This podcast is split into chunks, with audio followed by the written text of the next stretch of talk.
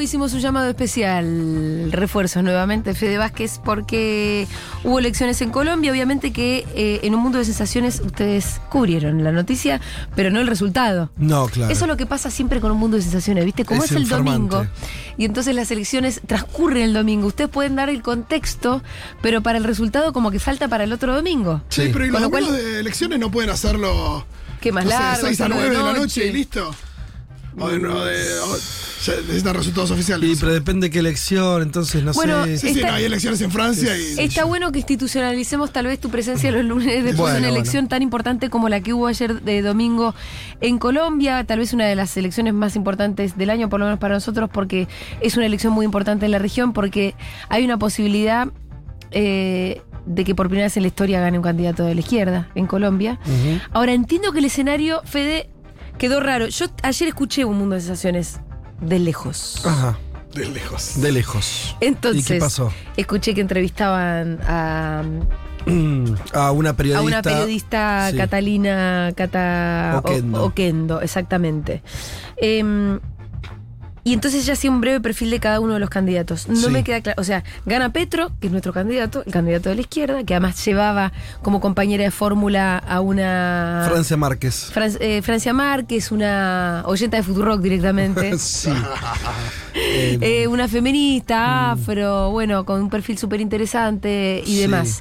Em, pero el que llega a segunda vuelta, este señor Hernández, Sí. no es el candidato que venía bancado por el uribismo, digamos. No. No es el que se pensaba que iba a ser el que llegara a segunda vuelta. Esa fue la sorpresa. Esa fue la sorpresa, aunque los últimos días ya se venía viendo el crecimiento de las encuestas de, de- de este candidato que. Este es el viejo de TikTok que decía ayer. eh, Correcto. Ajá. Em, sí, que es un personaje muy particular. O sea, hasta hace dos semanas, Sí. 10 días, el escenario muy, muy afirmado es que Petro iba a, garna- iba a ganar por un amplio margen y que, em, como es, en segundo lugar iba a quedar Fico Gutiérrez, el candidato apoyado por el uribismo. Sí. Ya no era, no era un uribista puro, pero ponele. Era ¿sí? el que más o menos venía de. Sí, apoyado por el partido de Uribe. Sí, sí. Eh, finalmente él queda afuera. O sea, se confirma la primera parte donde Petro gana con comodidad. Eh, Con 40 puntos. 40 puntos. La sorpresa es que. eh, y se sabía más o menos que eh, Fico Gutiérrez y tendría alrededor de 20. Y de hecho Sí. es lo que ocurrió. Lo que no se pronosticó es que Hernández iba a cosechar 28. ¿sí? Mamita querida, un Como señor si no. medio fuera de la política real. No, no, no, para nada. No, no, es un político, este, fue alcalde... Ah, ok. No, no, un, un viejo político. Sí. Lo que tiene únicamente es un, un discurso eh, antipolítica. Es un viejo... En una entrevista en On dijo que era fan de Hitler. A la mierda. Es peor En una situación normal es un tipo de es un marginal, Sí. pero ni siquiera Milei que bueno, está bien, no sé, esto, siempre volvemos a Milei, ¿viste? Como decir la, la las Bueno, modas. A lo, que voy, a lo que es, no tiene una Milei tiene una estructura discursiva ultraliberal y la escuela austríaca y toda una esa Sí. mierda, pero tiene organizado eh, los patitos en ese lugar. Sí. Este es un viejo choto Sí. eh, que está solo, no tiene un diputado en el Congreso, que tiene una- un lugar político en Colombia, bueno, ahora, por supuesto. Está solo, Eh, pero fue alcalde. O sea, está solo, pero no es un outsider Sí, de la política. Sí, pero no venía representando una fuerza Eh. de abajo. Es difícil Entonces- compararlo con alguien que conozcamos. Eso es lo que te digo. En el caso argentino no se me ocurre. Es como, no sé. O si de pronto, no sé, no, no quiere decir cualquier cosa, pero como un, un- alguien surgido del interior de la Argentina. Por eso te digo, lo de Milei, viste que, no sé, un tipo que estaba en los sets de televisión durante tres años, un Mm. capitalino, no sé, es otra cosa. Eh, ahora, este, yo dije lo de la frase, no para encasillarlo solo en eso. Después el tipo dijo que se confundió Hitler con Einstein. ¿Entendés? Ah. Lo que te quiere decir, el per- perfil psiquiátrico medio complejo. Sí. Un tipo grande. Tampoco tiene 90 años, pero No, digo, un tipo grande. 70. 77 tiene. Eh, Y ya, y puede ir cual- para cualquier lado, qué sé yo, es medio, ¿entendés? A- Alguien que se encontró el azar de la política lo encuentra de pronto en un lugar expectante. ¿Qué es lo que pasa ahora? Pero ¿y qué fibra toca? ¿La de antipolítica? La, La antipolítica. ¿Qué es Mira, ahí volvamos si quieren a Milei un poco. Es el fracaso de la derecha más clásica hace que ese voto busque otras vías. También. Sí, en, en Colombia, hasta hace no muchos años, mejor expresado por el uribismo, pero no solo, toda la corriente centro-derecha era mayoritaria. De hecho, la izquierda en Colombia era, marginal, lo tenía un 20% de cuando le iba bien. Bueno, tal vez para, también hay que entender que Colombia estuvo en guerra durante no sé cuántos, muchos, muchísimos años. Sí, 50. eh, y que por ahí la izquierda siempre estuvo expresada en la guerrilla, ¿no? Correcto. Después se, se empieza a institucionalizar, pero bueno, digamos, difícil venir de ahí tal vez y cosechar demasiadas simpatías. Sí, cada vez que te montás sobre un escenario, viste, como que le empezás a encontrar explicaciones. También creo que pasa algo más a nivel general y es algo que hay- que empezar a mirar, que es que la política está rota en muchos lugares. Mm. Y cada, en, en cada lugar se rompe de forma distinta. Eh, en el caso colombiano, por eso te decía, había un orden basado en un, en un centro, eh, cuando digo centro no ideológico, en un polo fuerte de derecha que representaba Uribe y sus eh, lo- lo- los tipos que le fue poniendo también en las presidencias, bueno, este Duque, que sería el último ejemplo del actual presidente, que les empieza a cada, vez, a cada vez ir peor, empieza a haber un cuestionamiento más fuerte. Colombia, nosotros nos llegó menos, pero al igual que Chile, tuvo una, un estallido social en el 19. Bueno, la pandemia, ¿no? Todo eso va calando. Digo esto porque te encontrás al final con situaciones electorales muy extrañas en muchos lugares. No es que me quiero ir a Colombia, pero para que entiendas a, a qué voy. Bueno, ¿se acuerdan de la elección de Perú, no? Un tipo que el actual presidente no estaba en los papeles de nadie. Bien. Gana, ¿por qué gana? Bueno, está Sí, bien. También crisis política en Perú. lo que Gobernar fue imposible. Esa siempre es otra historia. Pero ¿cómo vota la gente, no? Eh, Chile. También, termina ganando Boric. Por ahora las encuestas dicen que no van a aprobar la constitución. Claro, no van a aprobar la constitución ¿entendés? y el O sea, presidente Boric. Entonces, sí, bueno, está todo medio raro. En esa rareza. Donde donde- en un momento pensábamos, perdón, que podía llegar a ganar el candidato de la derecha y que iba a tener una constitución Sí. recontra zurda. Bueno, Capaz que al al final revés. va a terminar siendo al revés. Eh, algo de lo que insisto, los gobiernos progresistas de estos años son muy malos, con una desaprobación muy alta. Les va mal. A Boris le va mal a los cinco minutos, a Alberto Fernández le va mal después de dos años, le va mal. No sé, digo, no sé si eso es. Una, todavía no te puedo decir, mira, la explicación es esta. Simplemente estamos describiendo. En esa cosa muy de ensalada, muy embarrada, muy compleja, sucede esta elección colombiana donde lo de Petro es esperable, un tipo que ya fue candidato, que fue acumulando votos, prestigio, ¿eh? bueno, llega una elección que le va muy bien, 40 puntos. Pero ellos esperaban quedar más cerca de los 50, ¿no? Sí. No ganar en primera vuelta tal vez, pero quedar en... No le íbamos a sacar 48. 40. Claro, no le íbamos a sacar 40, que 45, No, 48. te falta un montón. Le faltan 10 puntos. Porque Ahora- aparte dijiste, perdón, que el, el otro tenía 20 y el otro 28, con lo cual queda- quedan 12 si querés, si es que no le va ningún voto de. de- eso nunca es así. No, no, pero al mismo tiempo, eso. to- ¿Hay votos donde, donde pueda sacar o no? ¿De dónde? Igual Lucas, sí, Es por que te estoy describiendo que acaba de salir Sí. de 28 puntos un tipo que es un mamarracho. ¿me entendés? ¿Qué sé yo? A- ahora, más o menos tratando de decir algunas cosas que tienen que ver con, con información, con lecturas, con... eh, el escenario que tenés en Colombia es complejo porque ahora sí. ¿Cuál cuál es un poco lo de la cuestión dilema acá? Lo que está en declive es el uribismo, por lo menos porque le venía yendo mal, al que es presidente es un uribista que le está yendo mal, y el candidato uribista no pasó al balotaje, le está yendo mal, ¿está? El que pasa, el que tiene que frenar a la izquierda, frenar a Petro, es este Hernández, que no tiene estructura partidaria, que no tiene nadie en el Congreso. Está solito él, su alma. Ahí va a llegar el uribismo a decirle yo te sostengo. Bueno, ahí va, perfecto. Entonces, ¿y eso cómo repercute? Porque si a vos el que el único que te puede dar, sea los votos que decía Fito, sea como bien Estructura nombramos la estructura, es el que viene mal, tampoco que la carta es súper ganadora. Entonces, ¿le conviene eso? Porque a los que lo votaron a, a este señor mayor, lo- no lo votaron por uribista. más bien todo lo contrario. Entonces, se entiende la, la cosa que Sí. medio indescifrable aún. Eh, ¿La tiene más difícil Petro en conseguir algunos puntos más? ¿O este senado pasa de 28 a 50? Bueno, no me queda claro. Son tres semanas de campaña. Es corto, pero no es tan corto. La Eh, gente que no votó en primera vuelta puede votar en segunda vuelta. En ¿Eso lo Colombia poca, muy, po- muy poca gente. Sí. 50% más o Por eso te preguntaba si se pueden cosechar votos de donde la gente no fue a votar. A los No que- lo sé, pero, pero es, es un escenario de baja participación. Sí. Sí. No es que mágicamente después la- va a votar el 80% de la gente porque es un balotaje. No pasa eso. Eh, Sí, porque aparte imagino que estarán los números históricos. No es que bajó porque hay menos interés, pero no, ahora, no, bueno, es casi lo mismo que fue la, sucede eso. la elección hace cuatro años, tuvo casi la misma participación. Claro. Se especulaba mucho que una oleada de jóvenes que iban a votar a Petro. Bueno, en términos porcentuales, no, es lo mismo. O sea, en términos de cuánta gente votó en Colombia eh, con su padrón en comparación con el padrón es la misma. Entonces, bueno, eso, escenario completamente incierto.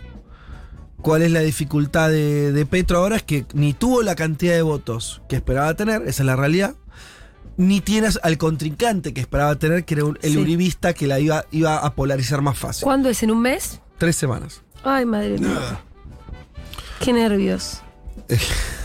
¿Cómo encarás ¿Se una te juega campaña? la vida ahí? ¿Y cómo, cómo encarás una campaña que eso, que te, que te trajo unas cuantas sorpresas, que no era la campaña que vos pensabas que ibas a tener que hacer de segunda Total. vuelta? Yo te digo lo de las noticias. eh, nosotros tenemos, vos dijiste muy bien que esta es una de las elecciones más importantes de- del año en la región, pero no la única. Tenés, Brasil. Brasil. tenés Brasil en octubre y tenés la co- la- la- el referéndum sobre la constitución en Chile. Sí. ¿Cuándo es eso? También ahora, ahora se me fue la fecha, pero no, no faltan semanas. Las encuestas dan mal en Chile hoy, se votan hoy. No, y eso, eh, si se vota en contra de la Constitución, Queda la sigue firme la pinochetista. Sí, claro. Qué, qué esquizofrenia, la verdad, la del pueblo chileno. Porque ¿eh? vas a votar a Boris y después le seguís con la constitución de Sí, a ver, juguemos un poco. Y el pueblo argentino que eh, está bueno. pensando en, en volver a poner a- al tipo que te hizo pomada, el, o que te endeudó. Sí, sí, sí. No sé, digo, está complicado. Mm. Esto no es culpa a nadie, pero eh, objetivamente es un escenario arenoso.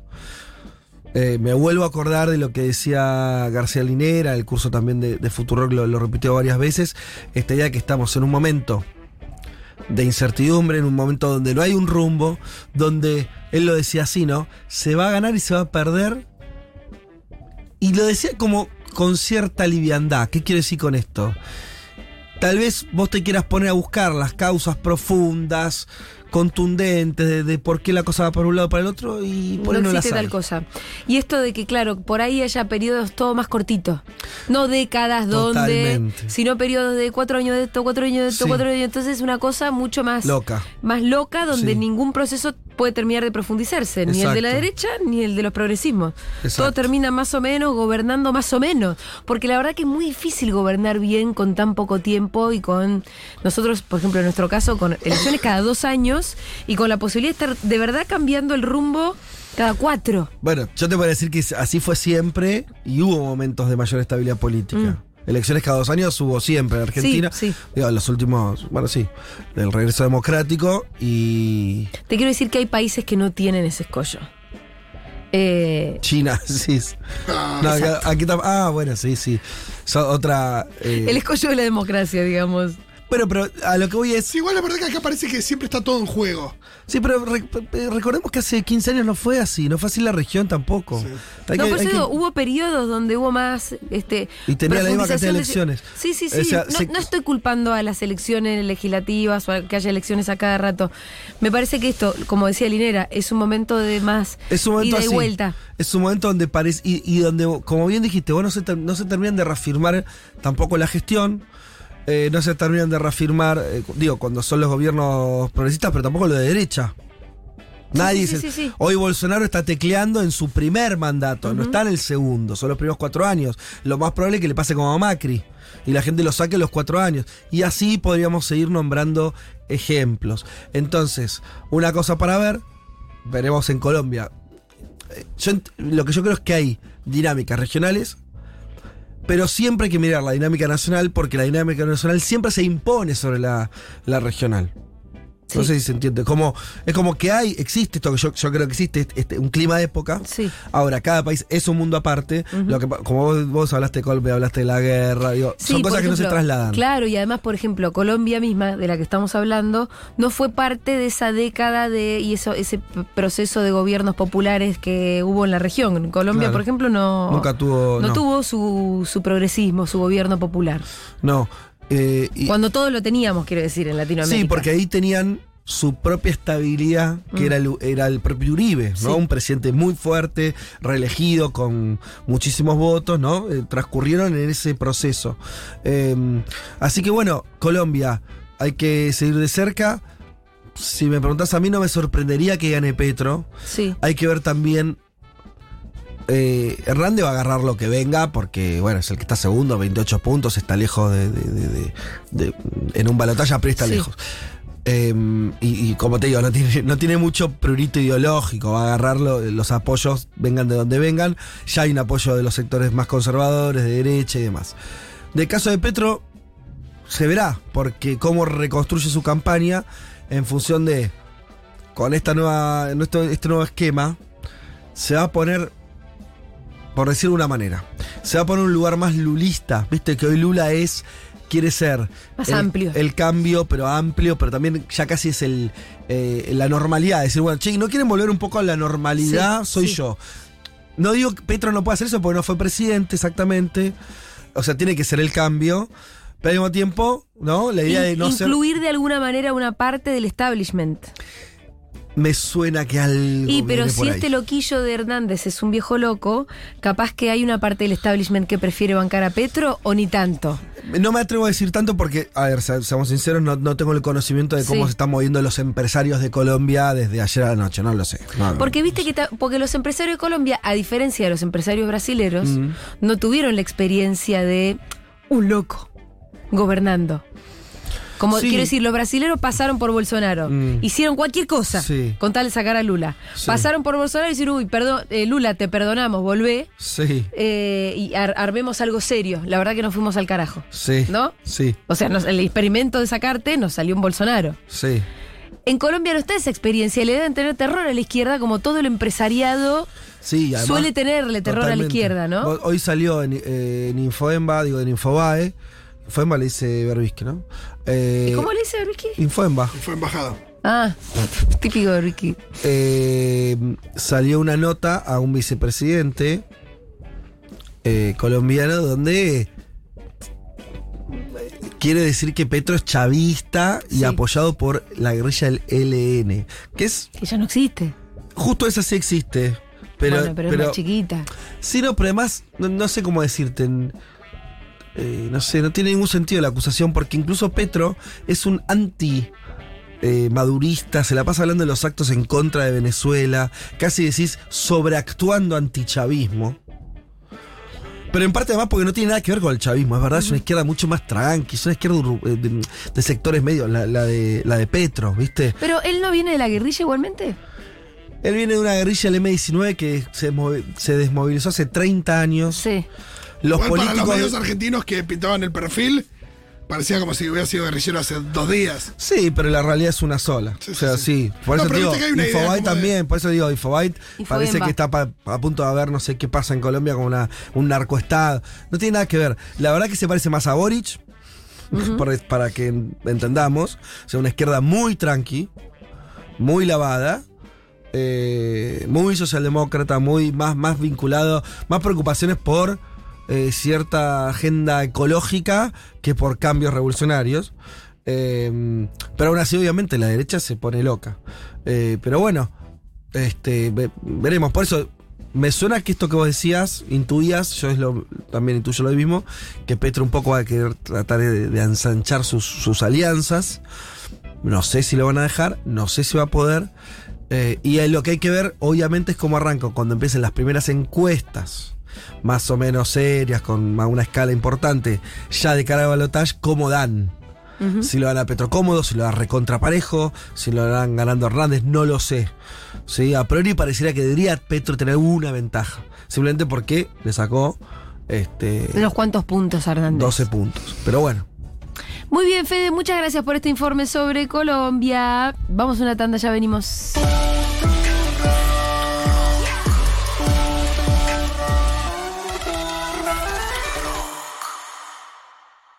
Para la cultura quechua, el ahayu es una fuerza, el centro de un ser, una especie de alma. Cuando alguien se asusta, dicen el ahayu se va del cuerpo. Por eso, rápidamente, hay que llamarlo. Ahayu, vuelve. Porque si estamos sin ahayu, estamos sin protección. Y entonces acechan los males y las enfermedades. Así que la próxima vez que algo te dé miedo, asegúrate de que cuando se te pase, te vuelva el ahayu. El quechua, más que una lengua, son varias. Todas esas lenguas juntas conforman el idioma originario más hablado en Sudamérica, entre 8 y 12 millones de personas.